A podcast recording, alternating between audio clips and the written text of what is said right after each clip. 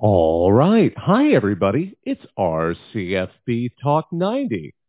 We're doing Tuesday night calls. It's hearing from you. It's going to be fun. Y'all know the drill. We'd love to hear your thoughts on college football as we go ahead and fire this up. And it looks like my co-hosts are here, Sirius and JD. JD, have you made it up here? Yes, sir. We are out here and we are up here. I know that you just mentioned the uh, interview coming up with Dr. Damphousse over at Texas State University. Very excited to talk to our first university president on this show, specifically about the impact that college athletics has on the academic experience. Obviously, Texas State being 3 and 0 at home on the season definitely has a profound influence on those freshmen who are, you know, experiencing college football live and in person for the first time. I'm sure there's going to be a fantastic conversation with him. So again, if you want to join us, we'd love to hear from you. Whatever topic you want to talk on in college football, we always enjoy it. As we wait for anyone who wants to hit request, Sirius, how are you doing tonight? Doing great. Excited to uh, hear what our listeners have to say about this past weekend, especially with some kind of exciting games and seeing Quinn Ewers return to the field for the Red River Red River. And I, you know, I always stuck to shootout because that's what it used to be called, but I don't think we can call it a shootout legally after what happened this past Saturday. yeah, and you know, hearing you try to say it reminded me of the purple burglar alarm. If you ever heard that, you know, video with the Scottish people trying to pronounce it, but well, Red know, River you, rivalry, purple burglar alarm. you get two uh, ways, two words into it, and then the third one, it's like is it shootout or showdown or rivalry? You know, you've got like multiple options that you're trying to work your way through and decide what you're going to call it today. I love it. Hey, Luke, you're the first one up here. We'd love to hear from you. What's up, guys? How you doing? Great. Uh, so I go to the University of Kansas. I'm a senior, and I was wondering, uh, what do you guys think about this whole Jalon Daniels nonsense? Is he oh, out for season? Is, is he not? Uh, well, I he certainly doesn't think he's out for the season. I, I'm sure most of you have seen, or at least those of you. I mean, I know you've certainly seen the drama that's been oh, yeah. going on with that. Um, there was this incident earlier today where a reporter who had previously worked for oh, what's the newspaper? The the it's a newspaper in Lawrence, isn't it? It's um, but anyway, it was a reporter who has covered Kansas before reported that he's expected to miss the rest of the season with a grade three separation of his right shoulder per, per sources. You got to love that. And then Daniels himself actually quote tweeted it and saying, you know, sheesh, that's news for me. And yeah. then the editor of the paper straight up texted and said that the reporter, Zach Boyer, a former employee of our site who has done freelance work for us recently, tweeted he's out for the year. That info wasn't submitted to us and didn't go through our reporting process. We haven't been able to confirm any details. So that's been that's been some interesting drama in kind of college football reporting today. Now, I I'm not sure. I mean, I gosh, you know, part of the problem is too. Of course, a player's going to always say like, "Yeah, I'll be back. I'll be back," and then you know what what the coaches and and the medical staff might say could be different. But I mean, guys, what do you think? JD, I know, and Sirius, I know you guys probably have some thoughts on this. I mean, it's going to be interesting to see because obviously it's a big game this weekend. Everyone's curious to see what Oklahoma shows up and whether how Kansas will bounce back from a, an incredible game um, and an incredible atmosphere. I know one of our guys is reporting on that game this weekend. What do you think?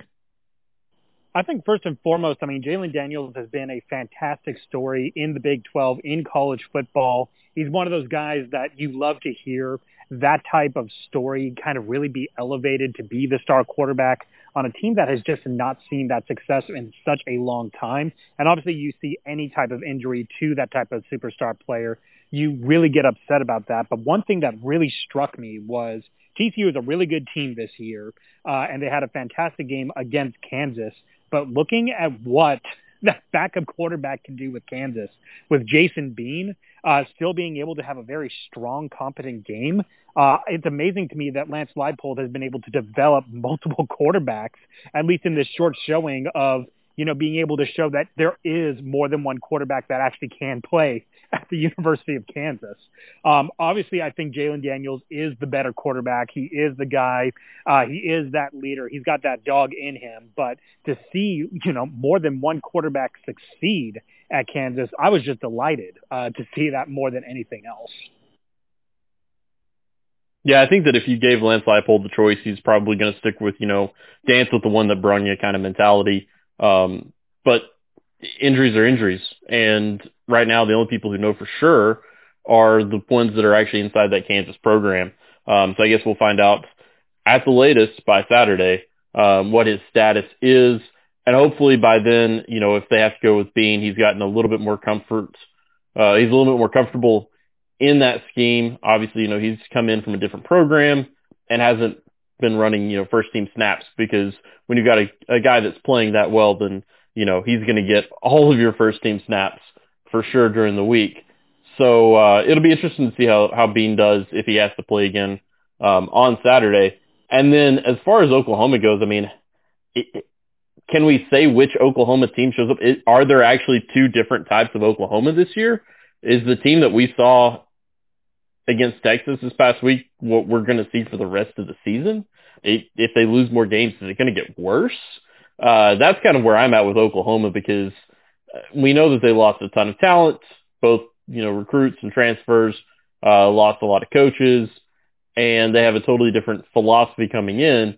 But this really just looks like a, a program that's just kind of in disarray, uh, halfway through the season. And it, they're not there whatever you were expecting this this first season for Brent Venables to look like, I don't think this was it.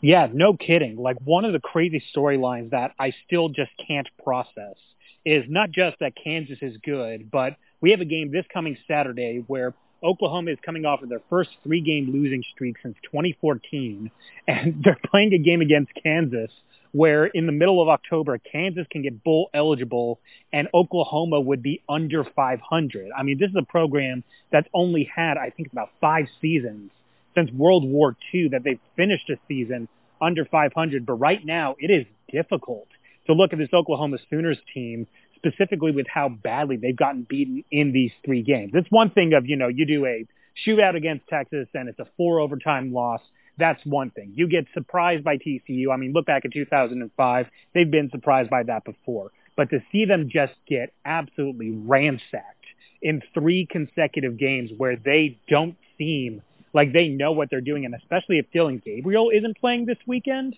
I mean, that is a quarterback room that is really depleted right now. Uh, and I'm just amazed at the fact that, you know, we're looking at Kansas – uh, possibly getting their win against Oklahoma to get them to bowl eligibility. And we're debating about which quarterback can do it because they have two different ones that very well possibly might be able to pull that off. What an absolute time to be alive. well, that was a Luke. Before we let you go, what are your thoughts? The mic monster got him. okay, well, no problem. You know, just wanted to get as many of y'all up here, so we'll keep on moving. Gamecock Superman, you've been really patient. We'd love to hear from you.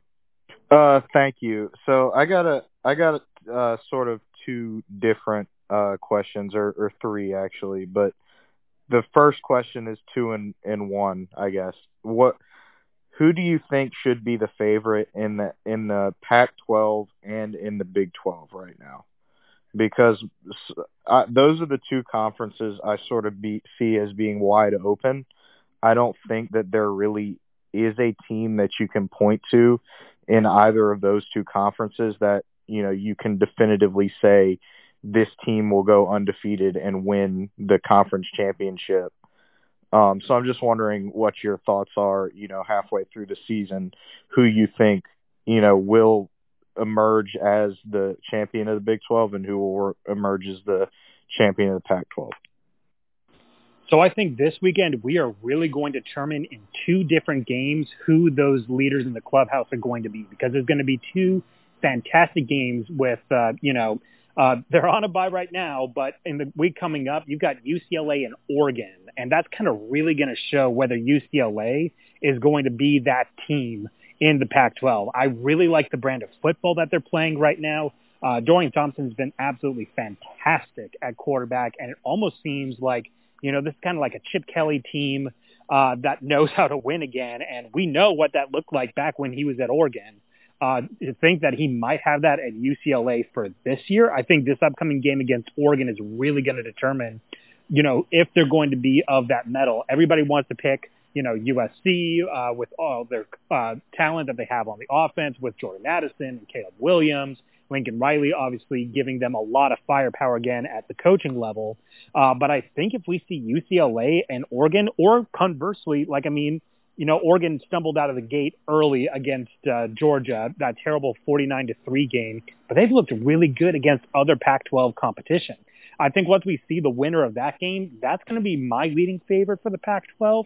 And in a similar case, you know, Oklahoma State and TCU also are going to be playing this upcoming weekend, and that's going to really determine, I think, what the Big 12 is going to look like going forward. This is an unusual year where, you know, Oklahoma has not looked like Oklahoma of the past. Texas has shown that they've been vulnerable after losing on the road to uh, Texas Tech. Granted, you know, Quinn Ewers was out of that game, so who knows what that difference is going forward. But I think at least in terms of, you know, who has the momentum and who has the ability to keep showing. I love the stuff that Sonny Dykes has been doing with TCU's offense. I love Mike Gundy showing that he is still consistently showing why he's been a coach who's won several games. I mean, we've had what? Uh, we, we always talk about how this team is underrated with how many 10 win seasons that Oklahoma State has been able to post up in this tenure under Mike Gundy. Uh, I think this game is going to really determine where that goes in the Big 12 race. And then my second question, sort of jumping off of that, obviously we have two gigantic matchups in, in both the SEC and in the Big Ten. The first matchup in the Big Ten being uh, Penn State, Michigan, and then the second matchup in the SEC being Alabama, Tennessee. Um, my question is, do you think that either one of the underdogs in these two matchups are going to, or both are going to come out victorious this Saturday. Tennessee against Alabama at home and Penn State against Michigan on the road. I'll take that one for uh for the Tennessee Bama matchup. I think it really just depends on if we see Bryce Young back on the field. Bama is not their normal self without him. Uh, we saw that in the A and M game. They found the rushing game, which they have been struggling a little bit to run the ball in the you know last year or so. Uh, they've rediscovered that it seems by necessity, but we saw it late in the game when if you got Bryce Young there, then he's making a few throws to move you down the field, get the first down, and burn the clock out. And they didn't have it. They managed to come away with a win still, but it was very obvious that they are a different team without him.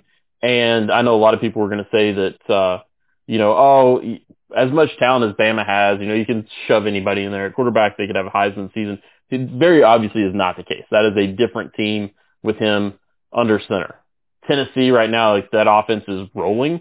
So, uh, if, if, if Hendon Hooker can, can roll through and play like he's been playing against this, uh, Alabama D and Will Anderson, who has been playing really, really well this season, then that's going to put a lot of pressure on the Alabama offense to keep up. And I think that if Bryce Young isn't in there, they've got a really, really good chance at pulling off the upset against them and a better chance regardless that they've had in years, maybe decades, going back to probably the Rocky block with, uh, when Lane Kiffin was there. So I think that one's kind of a toss up until we know more about the uh, status of the starters. And then in terms of Penn State versus Michigan, you know, Michigan kind of found themselves a little bit of trouble. It looked like for, uh, for a hot second against Indiana, and then they kind of got things figured out and, and worked their way out of that one. But, uh, you know, Blake Corum's having a fantastic year, uh, running the ball for Michigan. If they give him the ball and give him the chance to really, you know, impose his will upon Penn State's defense, then that could be an exciting game. Penn State, they've looked really good this year. So I'm, that one for me is, is, uh, probably a Michigan lean, I think, um, right now, but I'm excited to see how those two teams match up. I think I have to also lean with a Michigan game as well, uh, at least in that matchup, because one of the things that we've seen so far is Michigan kind of doing that slower start, uh, kind of like playing with their food, if you will, because not only did they have that uh, late third quarter struggle against Indiana, they also had that same uh, issue with Maryland and trying to just put them away uh, and really close out that game. And I think what it's going to come down to, you know, if you want to try to hit the switch on that one, it's do you trust James Franklin uh, in order to make sure that he can make the right decisions in the fourth quarter in game time planning and decision making. And that's why I got to kind of lean at least towards Michigan. I know that the athleticism is going to be there with that Penn State roster. I know that they're going to be a little bit more even keeled with Michigan's talent, but when it comes down to coaching, give me Harbaugh over Franklin in those late game decisions, at least for this one. Well, if and then, J- JD, well, you sound like a man who's been uh, twi- once burned, twice shy at this point when it comes to uh, Franklin and his late game decisions. Oh, you know, nobody has ever tried to write a backdoor cover on that. No, not at all. Huh.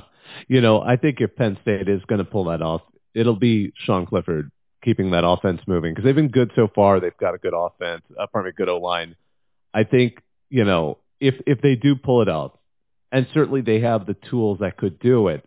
It's going to be that offense keeping them in the game. I'm not sure beyond that. I mean, but yeah, again, the biggest question are, is is the coaching and whether if it gets into a close game, what kind of decision making gets made. I apologize. I just wanted to, to circle to the earlier question, the Pac, because I, I like JD's Pac-12 suggestion about the Oregon UCLA game. The other one, obviously, we have to cite is this weekend's game with USC heading to Utah because that's going to be an interesting one. And we're Utah is obviously got a bit of a surprise by UCLA. Not as surprising, you know, in retrospect as that opening loss at Florida, but certainly Utah is still a contender. And how USC does at Salt Lake City is going to be a big question. If USC, which has looked a little shaky here and there, their only road game well, only real road game was at Oregon State. Stanford, you know, it was Stanford. Uh, the Stanford game when it's USC is either half half, and, and I think at that point the students weren't even there, so I wouldn't be surprised if there were more USC fans in Stanford Stadium. I've been to Stanford Stadium when there were more USC fans in the past, so it's it's definitely something that happens there. But this Utah game is going to be a huge test. They they had a heck of a game with Oregon State. That was a tight one. They only won by three. Utah could turn their season around here, and if Utah pulls it off their season actually has them with a pair of games that, that could be interesting because then they're going to play at Oregon, and that could be a really determinative game of who the presumptive leader of the conference is. Of course, that's UCLA's already beat them, so we'll see how UCLA does against Oregon. But then if USC wins, they don't play Oregon in the regular season. It would presumably be if they were to both continue winning in the Pac-12 championship game. But their next huge challenge would be at UCLA. And gosh, if UCLA pulls it out, that you know, if UCLA wins and USC wins, that cross crosstown showdown is going to be one of the most exciting in a long time. Oddly enough, since Karl Dorrell, I think, was the last time there was some real excitement. This, this at this point in the season, with both teams doing so well, which tells you how long ago it was when I'm saying there was a time when Karl Dorrell was was making people like, wow, oh my gosh, look out for UCLA. But yeah, again, that gives you an idea of how long ago it was. Gamecock Superman, I know you wanted to, to add something. You, you, I saw you yeah, briefly. I, I wanted to uh, just comment on that USC uh, Utah game. Right now, Utah is the favorite. Um, they're favored by three and a half points. Um, I think that this will be Lincoln Riley's first real test at uh, at Southern Cal and if he wins, you know, it, it definitely could bolster his bid for a playoff spot. And you know, obviously, he's got to clear the hurdle of Oregon and and UCLA if he wants to get that. But potentially, you could see the first ever, or you know, one of the first Pac-12 schools in a long time to make the playoff. I'm pretty sure Washington made it back you know, a, a couple years ago, but it's been the first in a, in a while that a Pac-12 school is even being considered for a national uh, championship playoff spot. Well, thanks for joining us, Gamecock Superman. We always love hearing from you. We've heard from you before, and, and once again, it was great hearing from you. So, want to keep us moving. You've been really patient. Pod like a champ. We'd love to hear from you. What's up? Yeah, so uh, obviously you guys probably know uh, I'm going to ask an OU question because we're we're an OU podcast, but you know there's there's been such a difference between the first three games that OU played and the in the last three games. Obviously, Dillon Gabriel being hurt for a game and a half is huge, but what do you all think has been uh, the difference? I guess even specifically defense, they looked great first three games and have not looked that the last three games. So what do you what do you think's going on there?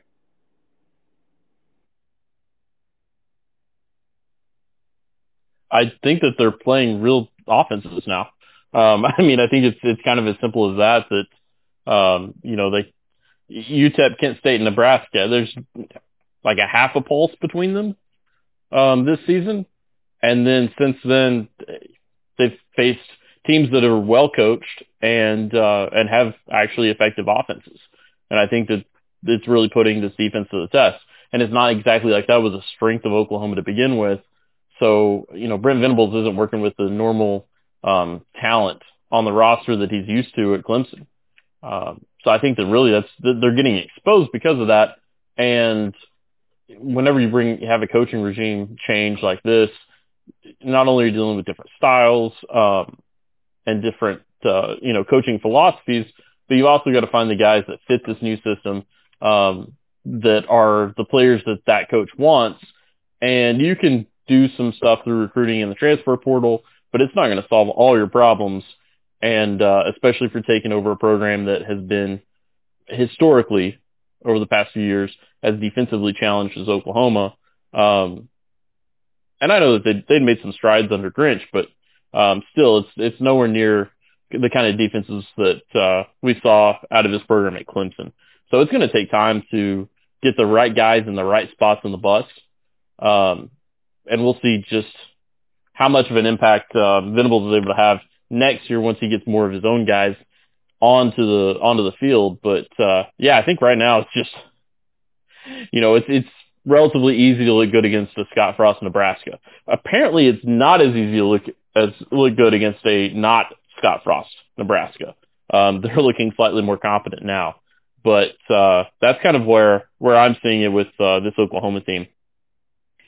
I think one of the other things that I think is kind of an unspoken thing with Oklahoma is you talk about the change of regime. Think about how many people left with Lincoln Riley to go to USC, including trainers who have been there since, you know, Bob Stoops was coaching there. You have your defensive coordinators like uh, Alex Grinch going out there. So many assistants and staffers chose to go over that Brent Venables essentially started over from scratch. And I think one of the things that didn't really get the proper amount of attention for what it truly was uh, was Cale Gundy being let go essentially during the preseason camp. You know, uh, we're not here to litigate anything that he said or did, but the idea that you had this long, steady hand who was going to be a part of this new regime, and then suddenly in the middle of preseason camp, you know, you're scrambling to fill in that 10th assistant role because he's now no longer with the program. I think that changes a lot for a culture that is trying to change over and especially into a new identity. You have a lot of institutional knowledge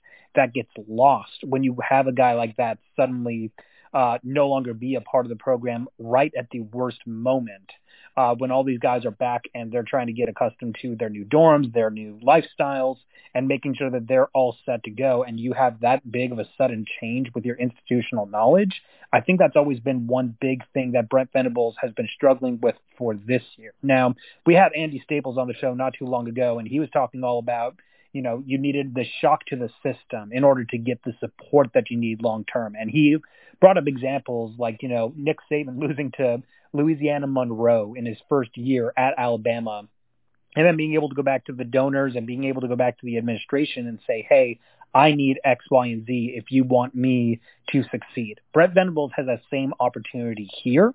Uh, but I think one of the huge things that's happening is Brent Venables is essentially trying to start from scratch from Oklahoma. And we haven't seen somebody have to try to build from scratch at Oklahoma in a very, very long time. Granted, this is a historically bad season right now for Oklahoma. They haven't lost three games in a row in quite a while, haven't been shut out in a game since 1998, haven't been shut out to Texas uh, since I think it was like 1965 or something like that. Uh, but in order to see these blowouts happen again and again, I think a lot of this is just trying to build from scratch. And again, this is Brent Venables being a first year head coach. I think that's another thing that we also all ignore of, you know, yes, he coached for quite a long while with Dabo Swinney. He knows how to win at a championship level. He knows how to coach at a championship level. But it is much different when you are the guy who has to make the calls and the buck stops with you. And I think we're trying to see some of those adjustments of, you know, what happens when a storied program like Oklahoma gets punched in the mouth. How do they respond to that? I don't know if we know yet uh, how Brent Venables coaches that, but we're going to see what's going to happen because, you know, you have Kansas coming in and you're going to be playing them while they're trying to get to bowl eligibility and you're trying to avoid going under 500. Uh, and kind of like Sear said, uh, you know, you've had to play teams that are well coached. You have Kansas State in the top 25 now. You have TCU in the top 15 now. Kansas is still a top 20 program. And, you know, you're going to have Bedlam this year. And I promise you, Oklahoma State is going to try to make sure if this is the last time they're going to play Oklahoma before they head off to the SEC, they want this game to hurt for the Sooners. And the sooner I think we see uh, at least a resilience from Brent Venables and the coaching staff that he is trying to build out there, I think the sooner we're going to see Oklahoma uh, get back to the way that we know Oklahoma to be. Yeah, and I think that after a game like this Texas game, the biggest thing that this coaching staff has to be concerned about isn't even an X's and O's issue. It's how do you keep uh, your players from feeling like the sky is falling and keep morale up to where they think that they can still win, especially when you've got a team like Kansas that has proven that they are not the normal Kansas that you've got to play the very next week. And in that case, I think it's going to be as much of a motivation uh, question for the Sooner staff as it is an implementation one. Just trying to keep the faith in these players that um, they have the ability to go out and win. All right, my final question for you is uh, not necessarily who do you think the best team in college football is, but who's the most exciting to watch in your opinion right now? Just like any given Saturday, you think they could, you know, beat any team and and put up a really good game. I mean, right now it's really hard to not have fun watching Tennessee football, and I know that's something wild to say after seeing all these different uh, variations of you know Butch Jones and Derek Dooley and Jeremy Pruitt and all these like continued disasters at Tennessee over the last let's call it 15ish years. Uh, but the fact that, you know, they have a guy like Hendon Hooker who can just throw an absolute dime, the fact that they can go into Baton Rouge and blow out a team 37 to 7, uh, the fact that, you know, Tennessee just seems fun to watch now uh, is absolutely mind blowing to me. And for me, I've had the most joy in watching that because it's just been almost seemingly out of nowhere. Like, I mean, Josh Heupel uh, had them improved after last year, but I don't think anybody was expecting a top 10 Tennessee with an explosive offense uh, and the ability to just play so well against other teams. I think this Alabama Texas or uh, Alabama Tennessee game, excuse me, uh, coming up this week is going to be a fantastic test for them, and I'm really looking forward to seeing how that Tennessee offense does against Nick Saban's defense. Okay, that's not fair because uh, you definitely just stole my answer. Um, but I will throw in before the Tennessee fans get mad that yes, they did win 40 to 13 against LSU. Um, and as uh, SEC Shorts has already pointed out, um, they should have won uh, a little bit more than that. Um, you know, there was some blown coverage and stuff by the secondary. Um, but yeah, I think that Tennessee is is the one that's the entertaining one to watch. Um, obviously, it's a very passionate fan base, to put it mildly. Um, they've been waiting for this for a long time.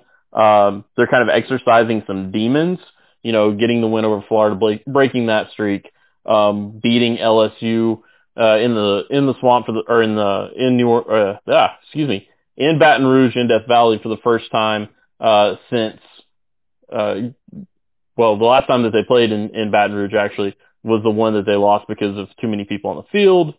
You know, the chance to go in and they're I think only like a touchdown difference between the spread between them and Alabama, which is tighter than it's been in a long time. Super, super high flying offense, high scoring offense. You know, it's going to be really interesting to see how this team does, especially when they've got, um, you know, two top three teams in Alabama and Georgia on their schedule.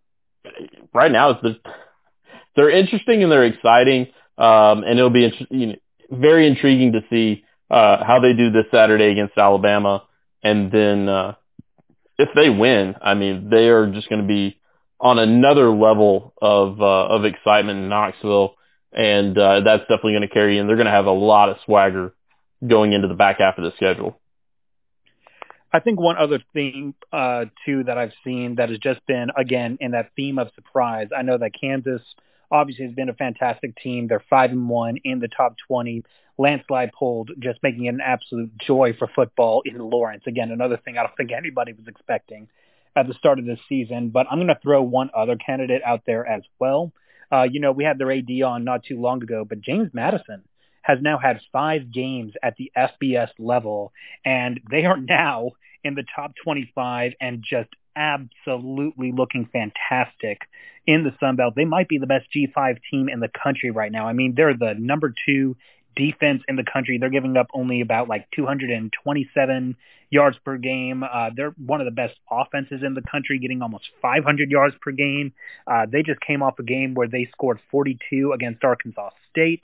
Uh, they had the thrilling win over uh, Appalachian State earlier this season, took care of business against Texas State. Uh, and I mean, I think it's a shame right now that we're not going to be able to see them in a bowl game this year because of some very stupid NCAA uh, malarkey, for lack of a better word, as they're trying to transition up. Uh, wouldn't necessarily be able to be eligible for a Sun Belt championship game either, but this is a team that, you know, when we had their AD on, they were talking about we waited until we knew that we could compete at the FBS level. We waited to make sure that we had the facilities and the financing, and then we had everything all together uh, and the fact that James Madison has been such a great G5 team, uh, I think that's also just been an absolute joy to watch. Uh, thoroughly, uh, make sure that you get on some Dukes football uh, for this upcoming season. you know, if we're talking purely excitement, you don't care about wins or losses. Uh, App State's still fun. Every game they've had has been absolutely entertaining. They're three and three, but you know, North Carolina, Troy, Texas A&M, obviously that lost to James Madison, that lost to Texas State. I mean, you never know what team is going to show up, but they're to they're to make it interesting. Um, the only game there that has been in any way less exciting was their their roll over the Citadel, which was to be expected. So you know they've got a pulse, and they'll always bring something interesting. But hey, podcast of uh, podcast like a champion today. Thanks for joining us. It was great. It was great talking to you. Yeah, appreciate you. We'll we say uh, Josh Heupel was an OU quarterback, so we'll take the small win we can we can get there. Absolutely. Thank you. Hey, Chris, you've been really patient. And as you unmute, I just want to say you're all listening to RCFB Talk 90. It's Tuesday night. If you want to add to the conversation, we'd love to hear from you. Just hit request and we'll try to get everyone up who wants to talk. What's up, Chris? Hello, hello. How's everybody doing, ladies and gents? What's going on? Good to hear from you again. I know, I know. What's up, brother? Um, man, I'm just here listening to the conversation. You guys changed my talking points a couple times. Uh, but here, I'm about to fire away. And I'm going to just give a comment really quickly. I don't know if UCLA, because my affiliation with USC, but if UCLA keep the track and, and, and potentially go undefeated or whatever the case may be, or they beat my Trojans, I'm probably to pull all my teeth out. Like, I can't believe that other school is really in I don't even have the words right now. They they're just they're they're they're doing a good job. I, I can't I can't deny it, but I I just can't let them beat my Trojans. But neither here or there. Um, I was gonna say um, I was gonna basically bring up some uh, coaching top topics. Uh, basically, um, you I heard you guys talk about Mike Gundy. Um, how come he doesn't get phone calls? I understand he's, from my understanding, he bleeds Oklahoma State, but man, he's very proven. Um, the dude knows he knows how to win, and uh, I just want to get that little topic off, and then I had an additional question uh, afterwards. Uh, Stanford, do you think uh, David Shaw his time is pretty up there? Um, they they look like they're going downhill um, from the Stanford that we know, of course. Um, you know, when back in the days when they used to play SC and stuff like that.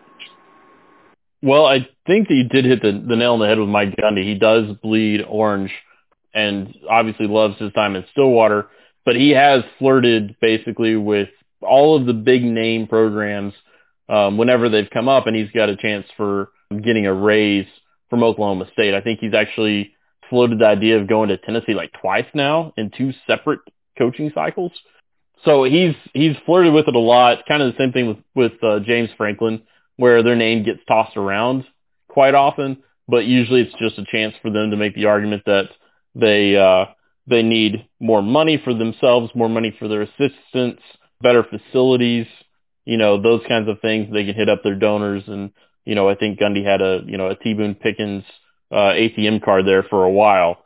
So, uh, you know, he's one of those coaches that, um, has benefited from the coaching carousel quite often in terms of like getting a lot of attention for the big name gigs. I think that there are probably some of the blue blood schools that are looking at continued success, not, you know, kind of rebuilding a little bit, that are probably slightly hesitant because he's, you know, been extremely successful for Oklahoma State, but at the same time, the number of like conference championships, the number of, of New Year's Six games that he's been able to get into and win, it hasn't been at the same level as some of these other coaches that we've heard.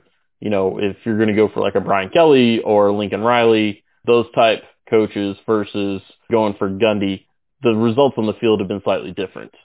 And uh, that's you know not not a knock on what he's done to Oklahoma State. It's just that it seems like a lot of the seasons he's had a, a stumbling block that's kind of gotten in his way. And obviously he doesn't have the tradition and the the history that you know OU or you know and uh, Notre Dame or some of these other schools have to build off of. And he's kind of had to make this a more competitive series against Oklahoma um, and these other Big 12 rivalries since he's been there.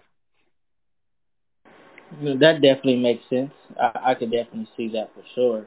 It just, it just, to me, when I watch their games and and I've been following for uh, quite a while now. Even when Justin Blackmon was on the team um, playing wideout, man, they they won some games, and I just don't understand. Like, I I can see that he wants to stay there, but from my understanding, I don't see his name enough in that conversation when it comes to those big, big, big schools. Like the dude could coach, simple as that. He has a hell of a OC. I think his name is Kasey Dunn.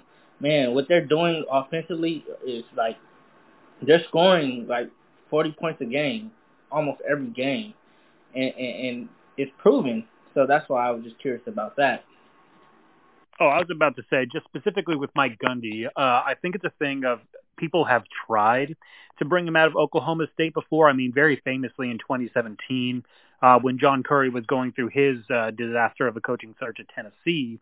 I mean, it is on the record that they went and they spoke with him uh, at, I think it was at a uh, Omni in Dallas uh, to try to interview him. Uh, Mike Gundy has recently stated that, you know, the Buccaneers and uh, several years ago had tried to contact him several times to try to get a job and make sure that he could try to get out here. But one of the things that you also have to remember is with the exception of, uh, you know, a couple of years where he's like the offensive coordinator, quarterbacks coach at Baylor in like 96 and then Maryland for about three years. He's been at Oklahoma State since like 1985. So he was a quarterback there and then he was an assistant coach there then came back as an offensive coordinator under Les Miles in 2001. I mean, this is, you know, for almost 40 years, Stillwater has been his home. That's where he's decided to play, and that's where he's decided to coach, and that's where he's decided to grow his family. And after a while, you know, it gets really hard to convince somebody after that much time to go try something else and try to rebuild somewhere else. I think it just comes down to the fact that Mike Gundy, for better or for worse, is Oklahoma State.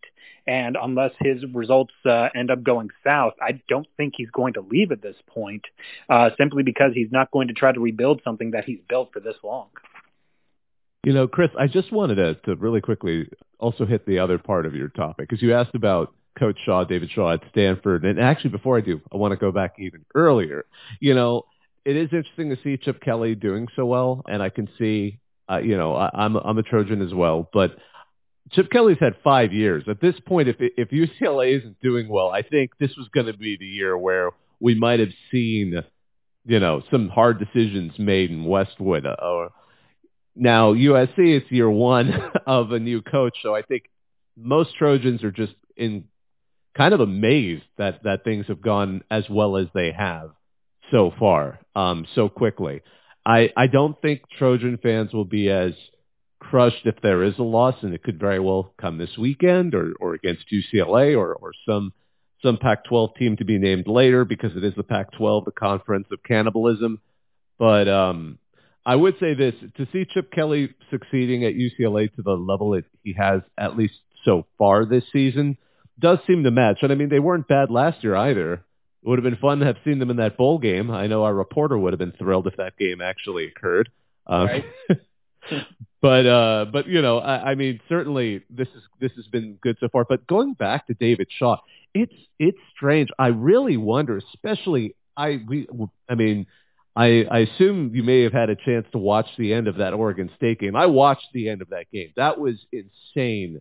For those who missed it, it was, I mean, the prediction model was the classic one. It was one of those things that just swung wildly where Oregon State was, seemed the percentages were they were going to lose. And then suddenly they just, they, they marched down the field and got that touchdown. And there were some, I mean, RG3 was having a ball. Like, I mean, he's, I, we've, we've talked about it. Most people, I think, seem to be in the, in the same agreement that he's, you know, pretty fun, uh, as a commentator, but he was having, he was merciless with those Stanford, um, students who are watching in shock as Oregon State. But, but in general, though, normally you'd say, oh, David Shaw, he's probably safe at Stanford. But Stanford, I'm sensing something from them. I'm sensing they're not really happy. Um, and that the way the team has gone so far is getting them to perhaps back away a bit from being, you know, as embracing. They, they seem to be backing away from fun a little bit. If the, and I don't want to. I mean, uh, maybe I'm just speculating here, but because I mean, people forget he was winning, you know, 10, 12, 11 wins consistently, going to the Rose Bowl consistently, terrorizing USC and whatever other Pac-12 teams were out there. And the last several seasons, you know, they've all been like four wins, four wins, three wins. And now this season's looking pretty sketch. I Stanford expects to have a winning program. They're not Vanderbilt. They're not um you know, they're they're they're not Duke where they're kind of hoping or Northwestern where they're kind of hoping for a surprise season here or there. They got used to that level of success, particularly what came with Harbaugh and and then with David Shaw they had some lean years before Harbaugh. I, I certainly remember those. I mean, they made some extremely questionable hires, but they they this isn't this isn't where that program expects to be. So I'm curious to see how it goes. If if it keeps going the way it is for Stanford, I'd be curious to see if they stick with him, particularly if they keep losing at the at the frequency they are. Because right now they're only one at four. They're going to be going to Notre Dame this, you know, this weekend. Uh, that seems to be tough one because now it looks like Marcus Freeman. I mean, I think it's kind of funny, you know, everyone's, you know, you see the jokes on r/CFB that, oh, their win, Notre Dame is undefeated ever since he, he announced that he had converted to Catholicism. I mean, I'm going to set that aside. That, that's amusing, but, you know, it, it, it's nothing in and of itself. But, you know, Arizona State suddenly showed it had a pulse and then they got to play at UCLA, Washington State at Utah. Cal is not exactly a bad team, and somehow they have BYU at the end of the season. There's that's going to be a tough schedule for for Stanford. I'm not sure there's a guaranteed win in any of that. So we'll see how long they'll go. I mean, yeah, their only wins against Colgate when all you can do is beat a second-rate toothpaste what? no, I mean, but you know, what what can you expect there? But JD, I know you had something you wanted to add to that. Yeah, I think one of the things that has been very unique with Stanford is obviously they use the quarter system, very high academic standards. I don't think it's a coincidence that immediately after the early signing day became a thing in 2017, we started to see Stanford kind of fall off of a cliff, and especially the recruiting falling off of a cliff because Stanford also takes a more difficult time in getting their guys academically eligible. So when you have these other teams that are ready and good to go in sign in the middle of December, uh, and then you have Stanford trying to make sure that their guys can academically qualify, make sure that they're all set up and good to go. I mean, David Shaw has been very much on the record before. Jim Harbaugh was on the record before of, you know, you want to try to find as many Andrew Lucks as you possibly can. Anybody would love to do that. But when Stanford looks at all these prospects, they're not just looking for, you know, who's the blue chip college or the blue chip uh, player who's going to do really, really well for us as a four star or five star or even a high three star. It's going to be who are the guys who will also academically qualify for our institution and they only get a handful of guys that they're even going to start off with because they go, hey, we know we can't get this guy on campus. We know this guy isn't going to uh, be able to succeed in the classroom. And I think one of the huge things is getting that academic uh, vetting done has been a really difficult challenge under the new early signing day.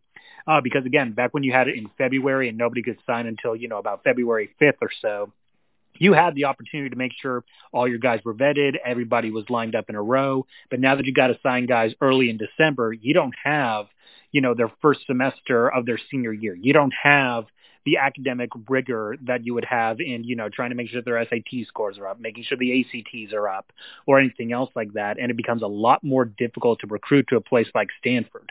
Granted, with uh, Georgia Tech, we've seen something similar. Granted, who knows how much of that was Geoff Collins and, you know, deciding to spike God by going away from the triple option. But you have a very similar uh, issue where teams with very high academic standards have really been uh, having a challenge in order to make sure that they have the same players coming into the system as they did previously before the early signing day system. I think right now that's the only reason why Shaw hasn't been necessarily asked to be relieved of his duties, uh, but we'll see how this season goes on because again, if you go one and eleven and your only win is against that second-rate uh, toothpaste company, you know we've seen other coaches like uh, Buddy Teevens or even Walt Harris uh, post up these goose eggs of seasons uh, and then they got let go of that at Stanford.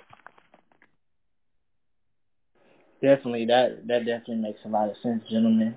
I, I, I just was curious because you know, like from my understanding, uh, David Shaw is a good dude. He's a good coach, but then, like I said, from the Stanford that I know, as as as my partner saying that they're used to these 10, 11, 9 win seasons, and this last couple of years they have not even been even close. So I just wonder, like, wow, okay. And like I said, they're they're one and four now, and I just wonder, like, is that time up? Is his job getting pretty sketchy? Are they pretty much gonna look for someone else? Stanford definitely plays it, I think, close to the best, but I I would not. It's so weird. I hate saying that, but I wouldn't be shocked either way. And it, but it has been four years of disappointing results. I could see them. They would be. They would absolutely tolerate one or even two bad years. But four, four might be a little odd. I'm not sure, but we'll see. Chris, thanks for joining us. It's always great hearing from you, man. Thank you. Hey, Dano with Gopher Insight. Love to hear from you. Hey, yeah, a quick question. Um, so, well, I guess I got two questions. The first one is, uh, what's going on? What What's your perception on why the Big Ten West right now with Illinois, Minnesota, Iowa are three of the top scoring defenses at this point of the year. Is that, uh, and this is a conference that usually has Wisconsin as the top 10 defense. What is going on on that side of the conference where it's still this early in the season where they haven't even started playing each other yet? What, what's causing that trend? oh man, I love that question. It gosh, why why are why are those teams such high scoring defenses? I'm not. Sh- hmm, guys, do you have because do you have a good answer? The, the, the popular the popular answer is well, they all play each other. They all have bad offenses. But this is early in the season. You know, Minnesota's only played Purdue so far from the West. They played Michigan State, who's yeah, and they didn't down. have they didn't have you Ibrahim have for that. They didn't have Mohamed Ibrahim. That was huge. I mean, for those no, who but don't know the but, Gophers, but the point is that loss. you and, and and Iowa's played Michigan. That you know they haven't played you know Illinois yet. They haven't played uh, you know Northwestern yet. The the teams that you would think would be the lower scoring teams right now. So they haven't played the West offenses yet. They've all played non-conference games at this point.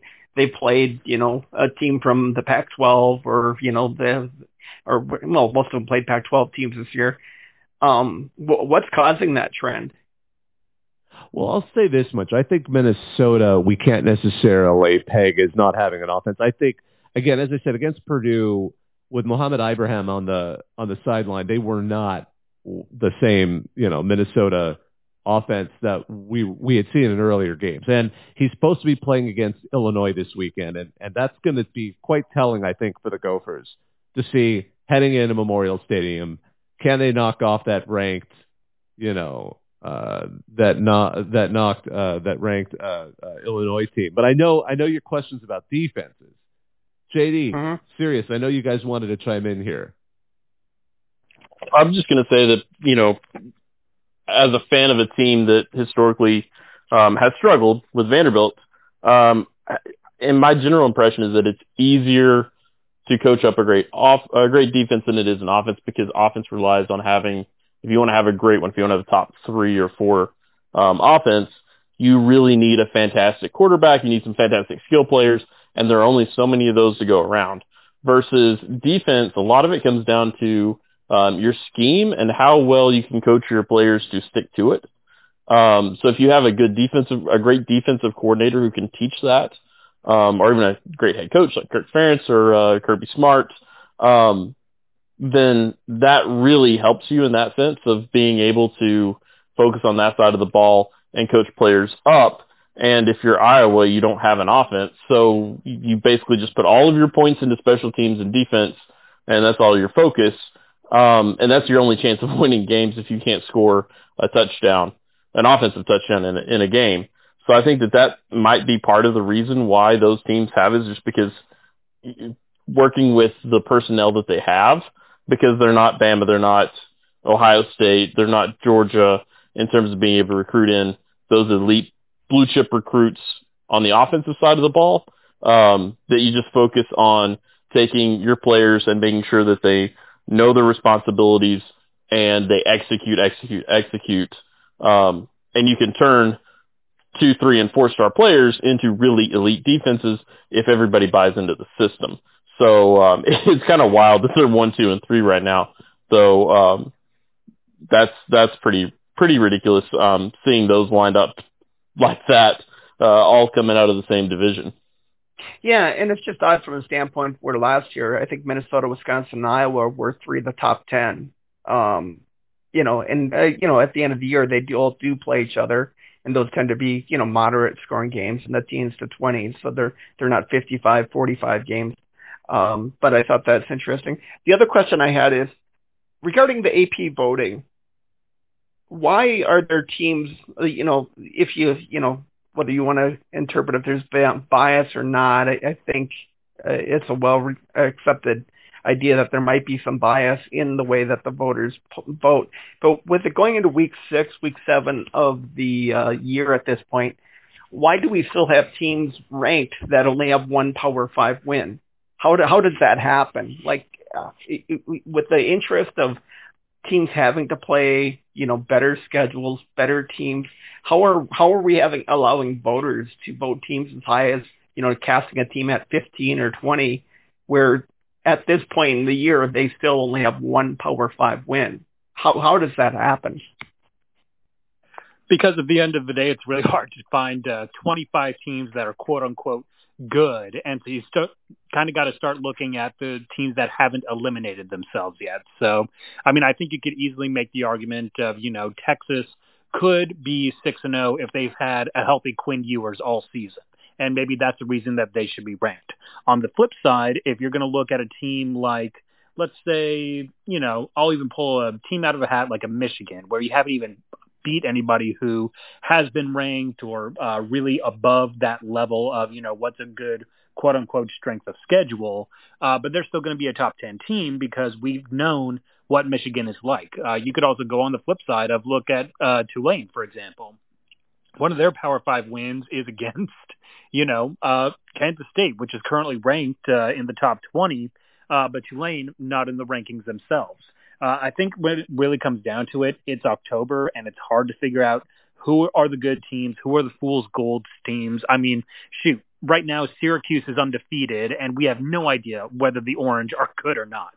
Uh, but uh, when you're this early in the season, you've still got uh, a bunch of unknowns. You've still got a lot of football to play, and at the end of the day, you still need to put 25 teams on that ballot. So you're going to get a couple of little bit of oddities no matter what.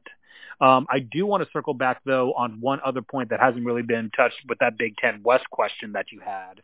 Uh, I think one of the reasons that we've seen such strong Big Ten West defenses but terrible offenses uh, is if you look at the coaching staffs that you've had up in the Big Ten West, look for the consistency. Uh, Iowa, one of the reasons that they've had such a great defense, Phil Parker has been their defensive coordinator since 2013. He knows that defense inside and out. He knows how to recruit to Iowa. He knows how to develop players at Iowa. And look, we see the same exact thing with Jim Leonhard at the University of Wisconsin. He's been there since 2016. There's a reason why they decided to fire Paul Chryst and make him the interim to essentially uh, advertise him as a potential head coach uh, for the remainder of, you know, however long the Wisconsin Badgers want him to be around. Same exact thing for Minnesota. When you look at their defensive coordinator, I mean, Joe Rossi has been there since 2017 as a defensive assistant. He's been essentially the defensive coordinator since 2018 when he was named as the interim. Uh, but when you start looking at all these different offenses, I mean, you're looking at guys like Brian Ferentz, who is essentially the only reason that he is a coach is because his dad is the head coach. Uh, you look at situations like, you know, Scott Frost had come in and he said, you know, I'm going to go to Nebraska and I'm going to develop Florida speed. And suddenly, you know, he didn't have the players in Nebraska to give him the speed that he originally had at UCF. I think it really comes down to, at least in the Big Ten West, when you have those coaches that are consistent for a very long time and know how to play in those different regions, you're going to end up having a substantially stronger side of the ball uh, as opposed to, you know, a bunch of uh, offensive coordinators that kind of seems like it's a rotating cycle or at least a nepotism cycle in the case of the Iowa Hawkeyes. Uh, but when it comes down to who is able to actually get their guys in the system and grow them up quickly, always look to the guys who have been there for a while and know how to do that consistency well. Yeah, and just I, to to oh, tag on to uh, to JD's comment there, um, if you make your own poll every week, you realize just how hard it is. Once you, some some seasons, you know, when once you get to fifteenth, and you're kind of like ah splitting hairs here, trying to figure out who else is going to be in your top twenty five. Um, but it's always risky whenever you have like an arbitrary kind of condition. So like one win over a P5 team, um, at least, or two wins over a P5 team because then you get into some weird situations where like Washington had two wins over P5 teams. They were they were 4 0, um uh an FCS win, a G5 win and two P5 wins. And okay, they look pretty good, right? And then they go in and play at UCLA and lose and then lose again at Arizona State. Um mm-hmm. and they're not the team that we thought that they were.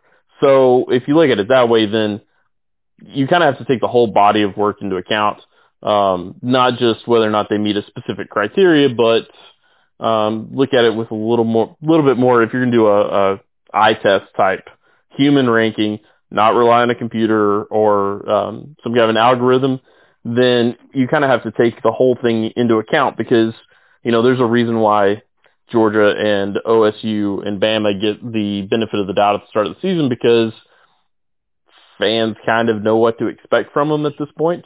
Um, you know, if, if they're going to come out and put a substantially different product on the field than they did last year, uh, then something seriously wrong has happened. Um, and until they do that, they're going to get the benefit of the doubt and they're going to be ranked high. Um, once they prove voters wrong, then they're going to get punished for it to varying degrees. Right. Um, so a lot of that is, is just kind of, I mean, we can call it bias or whatever, but it's the same thing if you're building an algorithm. Pretty much all of the good algorithms, um, computer polls, whatever you want to call them, they have historical aspects built into them where they're looking at, you know, returning yardage and, and um, you know, offense, returning uh, starters, uh, past performances. All of those get kind of baked into them and they lose power across the season. But even at the end of the season, you know, there's some pretty famous computer polls that are still going to be weighting fairly heavily. You know, 20, 30% of the ranking is going to be based off of what they've done in the past three years, basically. So, uh, you know, it's sometimes we get frustrated as fans, but that's always something to consider is the fact that you kind of have to use a little bit of, of either your gut or your eye test or whatever to fill in the gaps until you get back into the back third of the season. Yeah, and well, I guess one of the things that um, And, uh, well, I guess the, the other thing is, I'll ask you this question is, um, and I don't know what the right answer is, but you know, like it, there's two ways to look at voting on the poll, right? You know, it's like the one of the arguments came up was, you know, the Kansas was getting ranked here until the, just recently, and the argument is, well, I know if they're going to play this team, I would definitely bet on the other team because, you know, whether it's a SEC team or a Big Ten East team, it's like I would bet on that team to beat Kansas head up if they played each other. But, you know, Kansas was unbeaten at that time. The other one maybe had a loss or two. So if you look at it, should the que- the question I guess I'm asking is, should it be based on your perception of who that better team is if they played head to head, even though somebody might have a couple losses like Texas? Sure, Texas will probably beat them head to head, or should be based on the actual results that have taken place that year. I mean, in, in theory, if you don't take what the actual results are at the end of the year, then why are you playing the games? It should, you know, that I guess that's kind of the catch twenty two there, isn't it? Well, that's part of the issue with with a poll is that everybody has different criteria. There's no unified system where you know, like the AP doesn't tell everybody this has to be a resume poll or this has to be a predictive poll. Um, so you mm-hmm. get all of these different polls and, and you throw in stuff like um, SP Plus and, and things like that that are looking at not even, you know, resume or anything like that. They're straight up saying, well, if you're going to bet on somebody, you this team should cover the spread against that team. Because in some cases, they're not even talking about winning; they're talking about covering the spread. Um, so everybody has these different criteria, but they all get thrown into the same poll, and that's part of where you see this kind of like cognitive dissonance of why did somebody leave that team out and rank this team. Um, there were some examples from the most recent one with some really head scratching uh, omissions and the guy, you know, explains his mentality and it doesn't make any sense. Like objectively, it does not make sense because it's like he's only paying attention to part of the part of the teams. So there's so many moving parts in these polls that it's really it's kind of like the uh, the jelly bean contest at the at the fair. You know, where there's a jar of jelly beans and you put in your guess for how many there are, and mm-hmm. you know the average person is going to be wrong, probably by a fair amount. Uh, but if you put them all in there and you get enough samples and they're actually, you know, trying to guess it, the average turns out to be remarkably accurate a lot of the times. Um, so as a group, we're pretty good at predicting things. Individually, not so much. It all evens out. So that's kind of the whole mentality of the poll is if you put enough voters into it, then the consensus, the average opinion of them, it's going to kind of coalesce into something that more or less makes sense. Um, so that's kind of something to keep in mind is that everybody's got their own criteria for these rankings, and uh, unless they've specified what it is, sometimes it's kind of hard to judge because some are looking at what they've done, some are looking at what they think they will do. Um, it's kind of all over the place. Well, I think that's a good spot to go ahead and start wrapping up. We've been going on for a little over an hour. Well, on behalf of myself, Bob Ikieri, on behalf of JD Moore and Sirius, thank you all for joining us. This was our CFB Talk 90, hearing your calls. We do these every Tuesday night, and it's always fun.